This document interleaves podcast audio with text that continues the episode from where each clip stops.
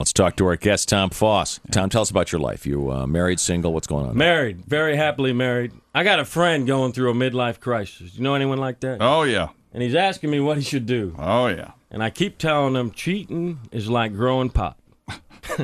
Like growing pot. You can do it and get away with it, but you can't ever, ever tell anyone. Ever. ever. Anybody.